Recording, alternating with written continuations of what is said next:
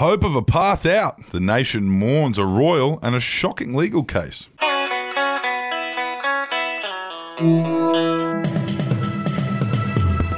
Hello and welcome to your daily Betoota. As you would know by now, we're rounding out the year with uh, with a wrap up of all of our biggest stories. The ones that uh, did well online, got a lot of clicks. The ones that got a lot of traction on social media, and the ones you heard about at the pub. So I've got Clancy Overell in here with me. I'm Wendell Hussey, And this is April.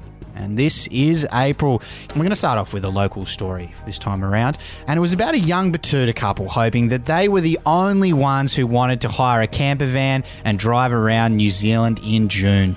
I mean, obviously, this was not to be the case because of the lockdowns that spread right across the country around this time. But for a moment there, the New Zealand bubble was open, the travel bubble was open. We almost nearly let Singapore in there back during the days of the elimination model, well before the vaccines had landed in Australia. Uh, you know, a couple months too late, as they did. But for a moment in time, every single young couple in the country were planning to hire a camper van and drive around the North and South Island of Aotearoa in June. Yeah, really exciting times. Obviously, the flights were quite expensive around that time, but it wasn't going to stop anyone who could afford it. Sadly, it wasn't to be.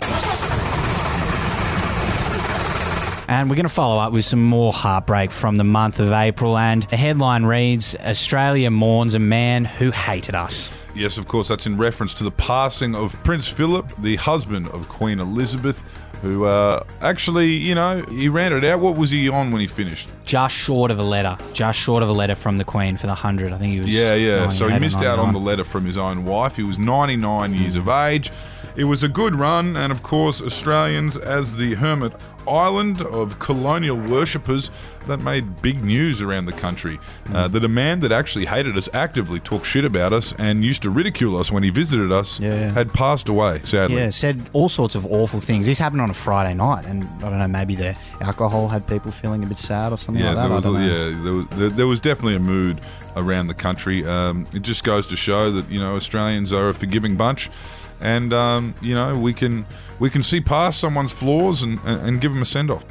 Now we head over to America for our next big hitter, and it's a really, really shocking story from the month of April. One of the more shocking stories from the whole year, really. It was about a murderer who got caught committing murder on video, being found guilty of murder. Yes, this one was a big story for the Betoota Advocate and obviously a controversial one in that, of course, the headline is referring to one of the police officers involved in the police murder of George Floyd, sparking the Black Lives Matters protest. It spread right across America in March last year and, in fact, came all the way to Australia and other countries around the world. The shocking footage showed, obviously, a police officer with his knee on a unarmed black man's throat for eight minutes causing his death. Now that was uh, reported quite differently in other newspapers. It was about a you know a police officer being found guilty of taking a man's life. We reported it as a murderer who got caught committing murder on video being found guilty of murder, and of course that was met with backlash from the cultures wars warriors who. Um,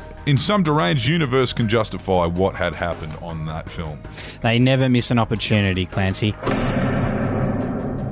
Now, it's been a pretty heavy uh, month that we've been through so far, so we're going to finish off with a bit of a positive story. And uh, the headline reads Nature is healing. NRL player gets caught rooting in a nightclub toilet like it's 2019. It was really, it was a feel good story, that one. Uh, you know, it was after everything.